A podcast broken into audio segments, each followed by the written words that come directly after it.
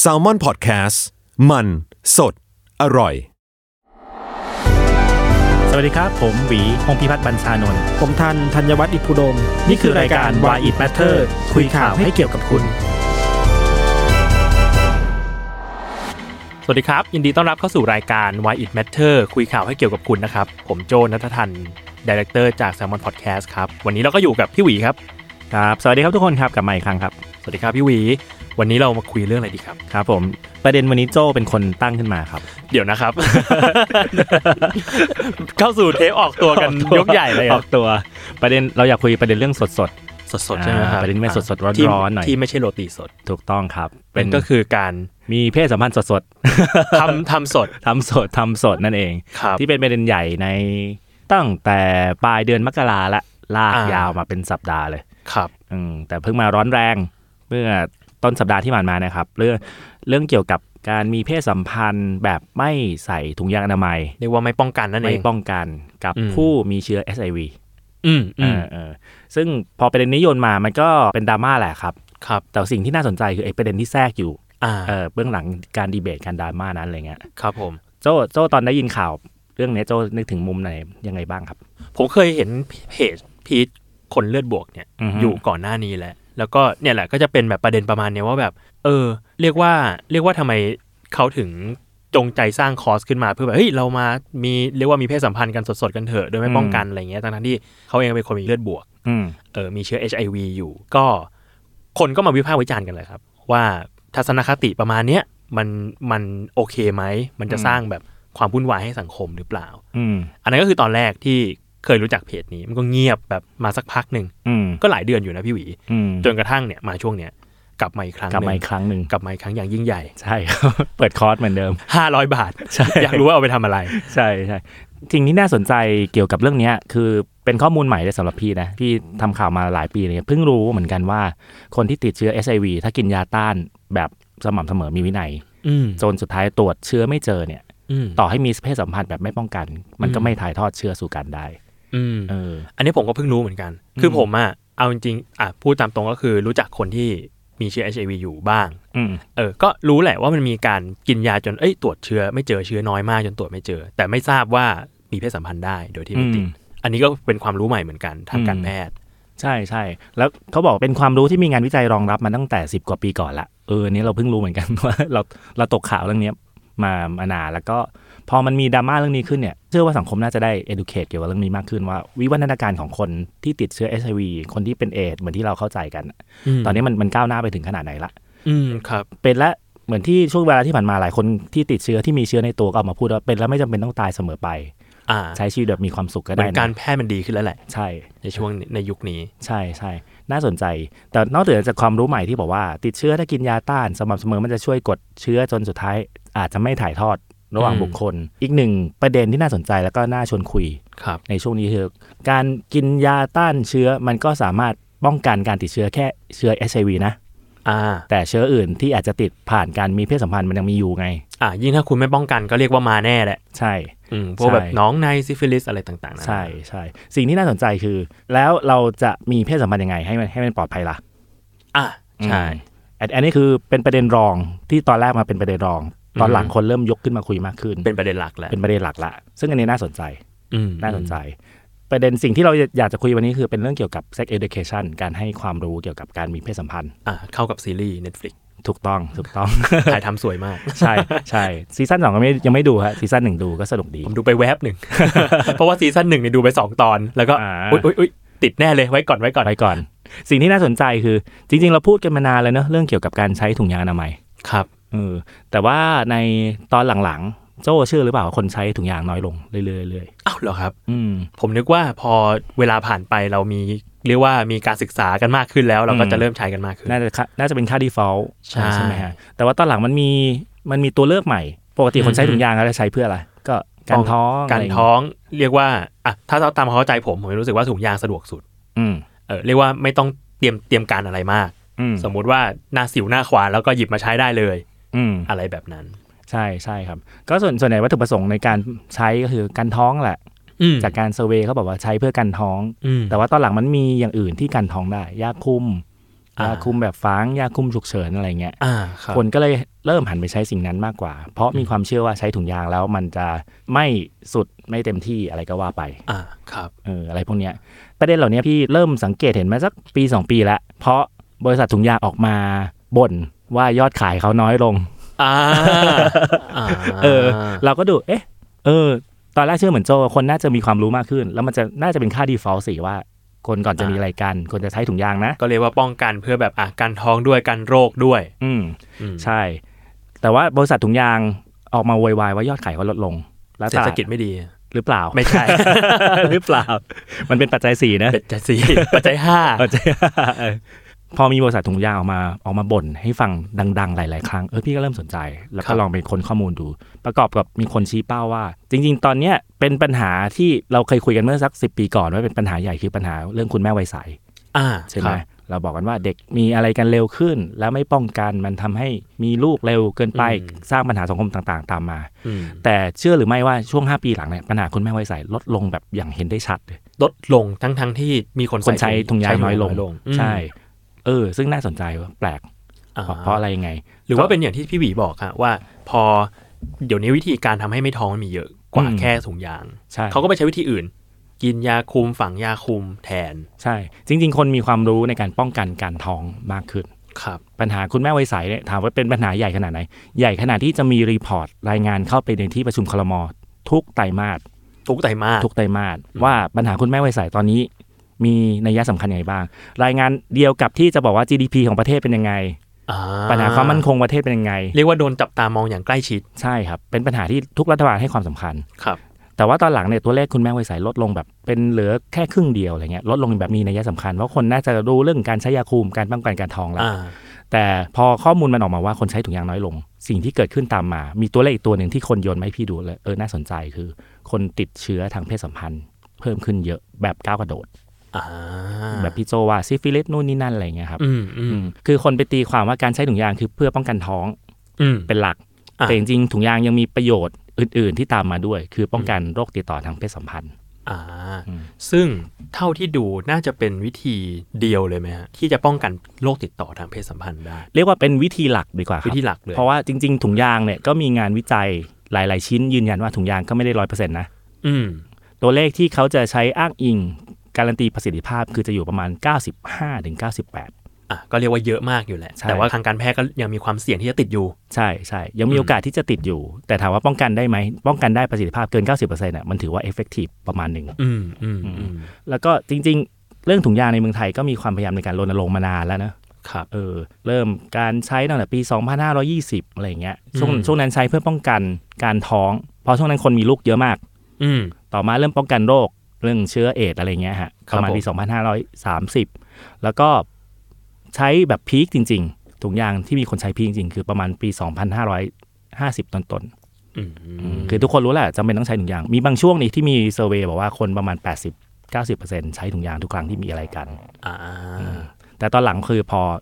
มันมีทางเลือกมากขึ้นนู่นนี่นั่นมากขึ้นอะไรเงี้ยมันก็เลยการใช้ก็ลดลง อืมอืมกลายเป็นว่าโฟกัสที่การไม่มีลูกแทน ใช่ แต่ว่าลืมไปว่าจริงๆแล้วมันมีเรื่องโลกด้วย ใช่ใช่ประโยชน์มันมี 2 อย่างของถุงยาง ครับ เนอะที่น่าสนใจอาจจะเป็นกิมมิกนิดนึงว่า เมื่อไม่กี่วันก่อนพี่ก็ไปค้นมาว่าถุงยางแบบไหนในไทยที่คนซื้อเยอะๆอะไรเงี้ย อ่าฮะ เออโจอยากรู้ไหม โห อยากเดาเลยอะ อืมอ่ะให้เดาให้เดา แบบแบบปุ่มแน่ ปุ่ม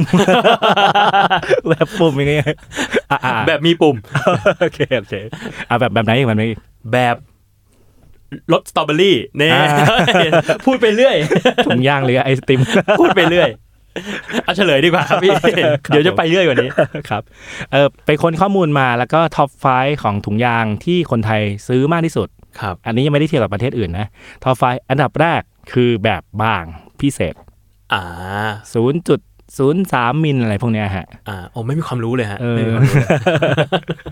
อันดับที่ 2 คือถุงยางปกติแหละครับ อืม เออไซส์ปกติ 49มิลลิเมตร ม อันดับ 3 แบบที่โจพูดมาเมื่อกี้ อ่าฮะ คือแบบที่มันมีปุ่ม ตะปุ่มตะป พื้นผิวอะไรเงี้ย ำโยคี ใช่ แบบที่มีอะไรนะคล้ายๆ กระดาษทรายอะไร อ่า เงี้ย ฮะ เออ โอ้โห แบบที่สี่คือแบบว่าแบบแบบที่มีรสชาติมีกลิ่นอะไรเงี้ยครับ อ่า อืมอันที่ห้าไม่ได้สุดท้ายอันที่ห้าจะเป็นพวก รูปทรงพิเศษไม่ไม่ได้เป็นแบบแท่งๆเหมือนถุงยางธรรมดา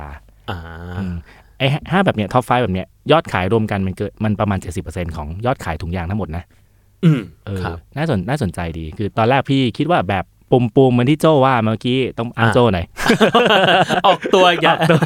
หรือแบบมีเกรดอะไรเงี้ยนึกว่าคนจะใช้ไม่เยอะมาก ปรากฏว่าพอไปดูยอดขายจริงๆอ่ะไอ้ท็อปไฟที่ไล่มาเมื่อกี้อะยอดขายใกล้เคียงกันเลย ประมาณ 15%ถึง17%พอ5นับรวมกันก็ประมาณ 70%ยอดขายทั้งหมด อืมอืมอืมก็ทำให้การใช้ถุงยางไม่น่าเบื่อเกินไป ใช่ใช่จริงๆมันมีตัวเลือกเยอะ แล้ว ครับ บริษัทถุงยางเนี่ยเขารีเสิร์ชละเอียดมากเยอะมากเออพี่พี่เห็นแล้วน่าสนใจดี ครับ พฤติกรรมการใช้ถุงยางคนเป็นยังไง ประโยชน์ของการใช้ถุงยางของคนเป็นยังไงบ้าง อืม อืมแล้วก็แบรนด์ดัง ๆ ที่มาทำในเมืองไทยยอดขายก็ยังเป็นพวกดูเล็ก อืม พวกวันทัช One พวก Touch นู่นนี่นั่นอะไรอย่างเงี้ยฮะ ครับ เขาพวกเนี้ยเขารีเสิร์ชข้อมูลของคนใช้เยอะมาก ปรากฏว่าค่านิยมของคนในการใช้อะอย่างที่บอกเขาไปใช้ช้อยอื่น ครับ และทำให้เกิดปัญหาบางอย่างตามมา อืม สิ่งที่อยากชวนคุณผู้ฟังและอยากชวนโจ้คุยคือ สาเหตุที่คนโดยเฉพาะกลุ่มวัยรุ่นเนี่ยไปใช้ช้อยอื่นๆหนึ่งหนึ่งคือเขาเขามีความรู้มากขึ้นนะสองคือว่าการให้ความรู้ผ่านไอ้ระบบ อืม ครับ การศึกษาวิชาเพศศึกษาต่างๆ นานาเนี่ยมันยังทำให้ถุงยางเป็นอะไรบางอย่าง ซึ่งไม่ไม่ใช่ค่าดีฟอลต์ของการต้องใช้ทุกครั้งที่มีเพศสัมพันธ์นะฮะ อ่า มันยังแบบผมว่านะ อย่างตอนเรียนเพศสุขศึกษาเนี่ย ก็ ก็ จะมีความเขินเขิน อ่าใช่ ๆก็จะรู้สึกเขินเขินๆพอเขินเขินๆติดไป ก็จะกลายเป็นพอโตขึ้นคิดจะพกก็ยังเขินเขินๆอยู่ อ่า กลายเป็นอย่างนั้นไป ใช่ใช่อย่างตอนเรียนเพศศึกษาของของพี่ตอนโรงเรียนนะฮะเนื่องจากเป็นชายล้วนก็จะแบบสนุกสนุกหน่อย อาจารย์ อ่า เอากล้วยกล้วย อ่า ห ฮะ อมมาก ล้วยกล้วยหอมมาเลย หอมมา แล้วก็มาลองถุงยางอ่ะแต่เนื่องเนื่องจากมันเป็นผู้ชาย อืมอืม ชายล้วนเวลาคุยก็สนุกนู่นนี่นั่นสนุกสนานไปอะไรเงี้ย ครับ แต่ว่าไปคุยกับเพื่อนผู้หญิงที่อยู่โรงเรียนหญิงล้วนอ่ะเขาไม่เรียนพวกนี้นะ เอ้าเหรอฮะ อืม อืม เขาเขาเรียนแค่แบบเปิดตำราแล้วก็เป็นรังไข่เป็นยังไงที่เป็นรูปดอกไม้ อ๋อ อวัยวะสืบพันธุ์ของเพศชายเป็นยังไงเรียนเชิงวิชาการและเรียนผ่านๆอ่ะ อ่า ครับ ก็บอกว่า เอ้ย เพิ่งมารู้ บางอย่างเพิ่งมารู้ตอนเข้ามหาลัยหรือรู้ตอนโตแล้ว หรือรู้รู้ตอนที่มีเพื่อนผู้ชายแล้วว่า เออ สิ่งที่เกิดขึ้นมันเป็นแบบ มัน นี้ เป็นยังไงบ้าง นะอะไรเงี้ย ครับ แต่จริงๆ เรื่องพวกเนี้ยเรื่องเหล่าเนี้ยมันควรจะเรียนตั้งแต่เนิ่นๆ หรือเปล่านะ อืม อืม ถึงจุดหนึ่งอ่ะ โดยธรรมชาติของคนอ่ะ มันก็จะมี มีความต้องการทางเพศแหละเอาง่ายๆ อ่า เออ เป็นธรรมชาติที่ต้อง เป็นธรรมชาติอยู่ จะต้อง แล้ว สืบพันธุ์ในช่วงเวลาหนึ่ง ครับ แล้วตอนเนี้ยคนมันเข้าถึง เข้าถึงอินเทอร์เน็ตได้ง่ายขึ้น อืม อืมเขาไปเสิร์ชหาเอาเองว่าไอความรู้เหล่านี้มันเป็นยังไงนะอะไรเงี้ยคือแทนที่เราจะไปให้เขาไปควานหาอะไรที่ไม่รู้ว่าข้อมูลที่เขาได้รู้มาถูกหรือผิดยังไงทำไมเราไม่สร้างบรรยากาศหรือสร้างพื้นที่ อืม ให้ความรู้อย่างเป็นระบบผ่านผ่านระบบการศึกษาของไทย ซึ่งซึ่งเด็กมันต้องผ่านหรือเรียนอยู่แล้วอะไรเงี้ยครับ อืมอืม แต่จริงๆค่านิยมสังคมไทยกระทั่งในที่ทำงานอะไรเงี้ยบางทีเราคุยเรื่องถุงยาง ก็เขินกันก็ อ่า อะไรกันก็ไม่รู้ หรือก็แซวกันไปแซวกันมาแต่จริงๆมันควรจะเป็นค่า default หรือเปล่า หรือควรจะทำให้เป็นเรื่องธรรมดาในการคุยหรือเปล่าว่าเออถุงยางมันใช้แบบนี้นะ อ่า มีกี่แบบกี่แบบกี่แบบยังไง อืม ยิ่งแบบเป็นที่ทำงานเนาะพี่หวี อืม มันก็แบบเรียกว่าเรียกว่าโตกันแล้วอะ่ะ อืม เออ มันรู้เรื่องพวกนี้กันอยู่แล้ว ใช่ใช่ เพียงแต่ว่าพอมาคุยกันมันก็จะแบบเก้อเก้อเขินเขินๆไม่ยังไม่ค่อยชิน ทั้งนั้นที่จริงๆแล้ว เออ มันควรจะคุยกันได้ ใช่ใช่ มากกว่า อย่างวันก่อนวันก่อนในทีมพี่ก็คุยกันเรื่องขายบริการทางเพศอะไรเงี้ย ครับ อืมคุยคุยกันเพื่อทำทำเป็นข่าวนั่นแหละ อ่า เป็นจริงจังเลย แต่แทนที่คุยปุ๊บแล้วจะไปแตกแง่มุมกันว่าเราจะทำเรื่องเกี่ยวกับขายบริการทางเพศยังไงได้บ้าง ซึ่งซึ่งตอนนี้มันพัฒนาการไปจากอดีตเยอะมากเลย อือฮึ ปรากฏว่าคุยปุ๊บก็แซวกันไป เคย อ่า ซื้อหรือเปล่า เป็นยังไงเด็ดไหม อ่า นู่นนี่นั่นคือมันกลายเป็นคุยปุ๊บแล้วไปเบนไปสู่เรื่องเหล่านี้ฮะ เรียกว่าเหมือนไม่ยอมเข้าเข้าเรื่องหลัก เพราะก็มัวแต่เขินเก้อเขินกัน ใช่ อะไรอย่างเงี้ยกัน ก็เลยต้องแซวแก้เขินกันไป ใช่ใช่ใช่ อืม ซึ่งเรื่องเรื่องเหล่านี้จริง ๆสำคัญมากและทางทางแมทเธอร์เอง อืม ทางทีมงานเองก็อยากอยากให้มันเป็นเรื่องที่สามารถพูดคุยกันได้เป็นปกติ อ่า โดยไม่ถือเป็นเรื่องลามก อืม หรือถือเป็นเรื่องใต้สะดือไม่ควรจะมาคุยกันในที่สาธารณะอะไรเงี้ยครับ ครับ เพราะมันสำคัญ ทั้งทั้งๆที่ทีมแมทเ e อร์เองก็เรียกว่าทำบทความเรื่องประมาณเนี้ยอยู่เรื่อยๆเนาะ ใช่ครับ เรื่องแบบแง่มุมสังคมในเชิงแบบเนี่ยอย่างข่าวที่เพิ่งออกไปก็ยังเห็นว่ามีเรื่องอะไรนะค้าบริการทางเพศแบบ 4.0 ใช่ใช่ ออนไลน์อะไรเงี้ย เรียกว่ายังมีบรรยากาศของความเขินๆกันอยู่เลยอะ่ะ ใช่ใช่ใช่เพราะบรรยากาศสังคมไทยมันหล่อหลอมเรามาให้เป็นแบบเนี้ยฮะ อืม เออการการที่เรามาทำอีกแบบหนึ่งมันเป็นการตั้งคำถาม ค ห รับ รือเป็นการชันเลนอะไรบางอย่างในตัวเองหรือเปล่า อ่า อืม อย่างอย่างเรื่องถุงยางเนี่ยต่อให้เป็นโรงเรียนหญิงล้วนก็ตามเนี่ยส่วนตัวก็รู้สึกว่ามันควรจะเรียนสอนตั้งแต่ในวัยที่น้องๆเขาเริ่มตกไข่แล้วหรือเปล่าเพราะถือว่าเขามีเริ่มเริ่มมีโอกาสในการตั้งครรภ์ได้นะ อ่า อืม เรียกว่าร่างกายเขามีอะไรเปลี่ยนไปแล้วล่ะ ใช่ เขาควรจะรู้ว่าเขามีอะไรเปลี่ยนไปบ้างแล้วหลังจากนี้มันต้องทำอะไรบ้าง ใช่ใช่คนที่เป็นพ่อเป็นแม่หรือว่าคนหลายๆคนน่าจะเคยได้ยินว่าอย่างเด็ก ๆ ถาม ถามพ่อแม่ว่าฉันเกิดมาได้ยังไง อ่า เออไม่แน่ใจว่าตอนนี้เราเรายังสามารถบอกได้ไหมว่า เราเกิดจากกระบอกไม้ไผ่ นกกระสาเอามาเอามาให้ เอออะไรพวกเนี้ยอยู่ดีก็เกิด เก็บ ขึ้นมาอะไร เก็บ เงี้ มายจากถังขยะ เนี่ย อะไรพวกเนี้ยฮะจริงจริงจริงๆมันควรจะมันควรจะเปิดได้แล้ว เพราะอย่าลืมว่าตอนเนี้ยเด็กมันเข้าถึงโลกข้อมูลข่าวสารได้กว้างกว่าสมัยก่อนที่ ความรู้หลักมาจากพ่อแม่บอกเขาญาติญาติๆบอกเขาหรือครูบอกเขา อืม ตอนนี้เขาหยิบมือถือขึ้นมาปุ๊บเขาเจอความรู้อะไรต่างๆมากนานามากมาย อืม เราที่อยู่ใกล้ตัวเขาทำไมเราไม่สามารถให้ความรู้ที่ถูกต้อง ปูพื้นให้เขาก่อน อืม อาวุธอาวุธสำสำหรับเด็กที่ดีที่สุดในยุคเนี้ยคือความรู้ที่ถูกต้อง ครับ ให้เขาเข้าไปต่อสู้กับความรู้ ซึ่งถูกหรือผิดไม่รู้แหละอะไรเงี้ยแต่อย่างน้อยเราติดอาวุธให้เขาก่อน และให้เขาไปประเมินเองว่าอันไหนควรเชื่ออันไหนไม่ควรเชื่อ ที่เท็จจริงควรจะเป็นยังไงนะ ใช้หลักคิดอะไรในการประเมิน เรื่องเพศสัมพันธ์ก็สำคัญ เพราะมันคือธรรมชาติของมนุษย์ ครับ อืมดังนั้นการป้องกันป้องกันอันตรายจากการมีเพศสัมพันธ์ ป้องกันสิ่งที่ไม่พึงประสงค์จากการมีเพศสัมพันธ์ มันควรจะปูพื้นให้ความรู้เขาตั้งแต่เนิ่นๆตั้งแต่เด็ก ๆ หรือเปล่า อืม อืมครับ จริง ๆ อันนี้ก็มามาจากประเด็นไกลเลยเนาะ ครับ จากแบบการ การบวก การบวก การบวกกันแบบสด ใช่ ใช่ใช่ แล้วก็กลับมาสู่การว่าจริงๆแล้วเราควรจะให้ความรู้กับเรื่องทางเพศ กับเยาวชนเราตั้งแต่ตั้งแต่เนิ่นๆ ใช่ เพื่อที่จะให้เขามีเรียกว่ามีภูมิคุ้มกันต้านทานไปถึงไปถึงวัยโตขึ้นวัยรุ่น วัยผู้ใหญ่ก็ยังต้องการความรู้ด้านนี้อยู่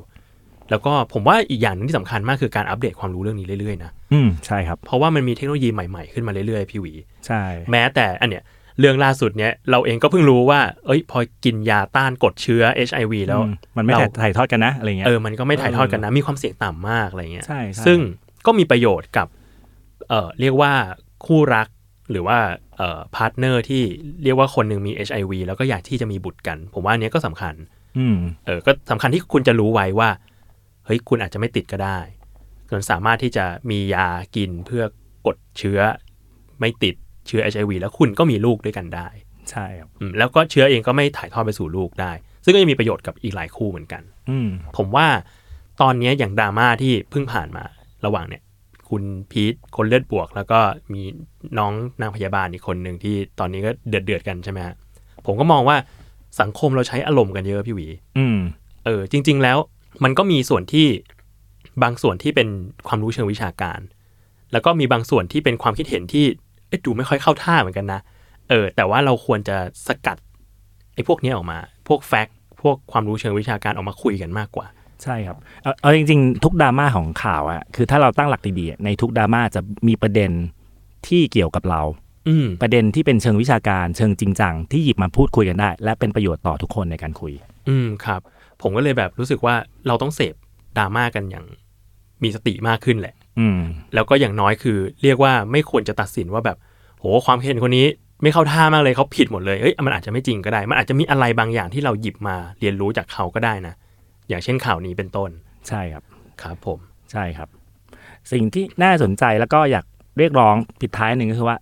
ตอนนี้เกณฑ์ที่หน่วยงานรัฐใช้ในการว่าเราควรจะให้ความรู้เรื่องเพศศึกษาอย่างถูกต้อง ครับ คือเขาจะตั้งเกณฑ์ไว้ม .5 อือฮึ ปวช ปอะไรตอนต้นอะไรเงี้ยจะใช้เกณฑ์สิ่งเนี้ยแล้วเวลาเราวัดว่าเขามีความรู้เกี่ยวกับเพศศึกษามากน้อยแค่ไหนจะวัดกับเด็กวัยเนี้ยซึ่งอย่างที่เราหลายคนรู้กันว่าเด็กสมัยเนี้ยมันโตเร็วขึ้น อ่ะ เออโตเร็วขึ้นด้วยด้วยเชิงสังคม ด้วยเชิงชีวภาพอะไรหลาย ๆ อย่างอะไรเงี้ย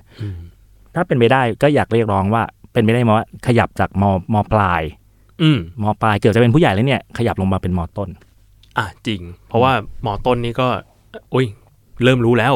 อืม เริ่มรู้แล้ว ปฐมก็รู้แล้วมั้ง เออประถมเดี๋ยวนี้ก็รู้แล้ว อืม ดีนะพี่หวี ผมว่ามันควรจะมันควรจะปรับความรู้ไปตามแบบตามยุคสมัยแหละ อืม วัยเดี๋ยวนี้เด็กเร็วขึ้นก็เราก็ควรจะขยับให้เร็วขึ้น ไม่ใช่เพื่ออะไรเลยก็เพื่อป้องกันเขาจากอันตรายที่อาจจะเกิดขึ้นในอนาคตนั่นเอง ใช่ ให้เขารู้ทันว่าเขาอยู่ในโลกแบบไหนฮะ อืม อืม ไว้ใจเขาติดอาวุธให้เขาเอาอาวุธสำคัญคือความรู้นะ อืม แล้วพอปล่อยเขาสู่โลกจากอ้อมกอดพ่อแม่ไป ออกสู่โลกแห่งความเป็นจริงไป เขาจะมีอะไรที่ไปสู้กับสิ่งที่ปัญหาอุปสรรคต่างๆนานาที่มันเกิดขึ้น อย่าอย่ากอดเขาไว้แล้วคิดว่าเรื่องนี้เขายังไม่ควรรู้ในช่วงเวลานี้ สักวันเขาก็รู้ต้องรู้แหละ ยังไงก็ต้องรู้อยู่แล้วสักวันอะไรเงี้ยคือ ม คือถ้าเขารู้จากเราจะดีกว่าไหมกับการที่เขารู้จาก Google อ่า พรหรือพรหับหรือต่างๆนานา ซึ่งจริง ๆ ตัวเลขที่บอกว่าคนไทยดูพรหับเยอะที่สุด อ่ะ ในโลก ครับ มันก็อาจจะสะท้อนอะไรบางอย่างว่าคนเนี่ยคนไปหาความรู้ผ่านสิ่งนี้ไง อืม อืม ซึ่งมันก็ไม่ใช่เพียวความรู้หรอก ความบันเทิงด้วย ก็เป็น อา เอ จ นเตจะอร์เทนเมนต์นั่นเอง ใช่ใช่แต่ตัวเลขมันน่าน่าตกใจและน่าสนใจอะไรอย่างเงี้ยครับ อืมอ่ะโอเคงั้น วันนี้ก็หมดแล้วสำหรับประเด็น why it matter ของวันนี้ ครับผม ผมก็ฝากไว้ด้วยนะครับ ครั ก็ บ โรตีสดไม่ ใช่ โอเค ก็ติดตามรายการ Why It Matter ได้ ทุกช่องทางของ Salmon Podcast นะครับ ทุกวันศุกร์วันนี้เราก็ขอฝากไว้เท่านี้ครับ ขอบคุณพี่หวีมาก ๆ ครับ ขอบคุณโชคครับ ครับผม เจอกันครับ สวัสดีครับ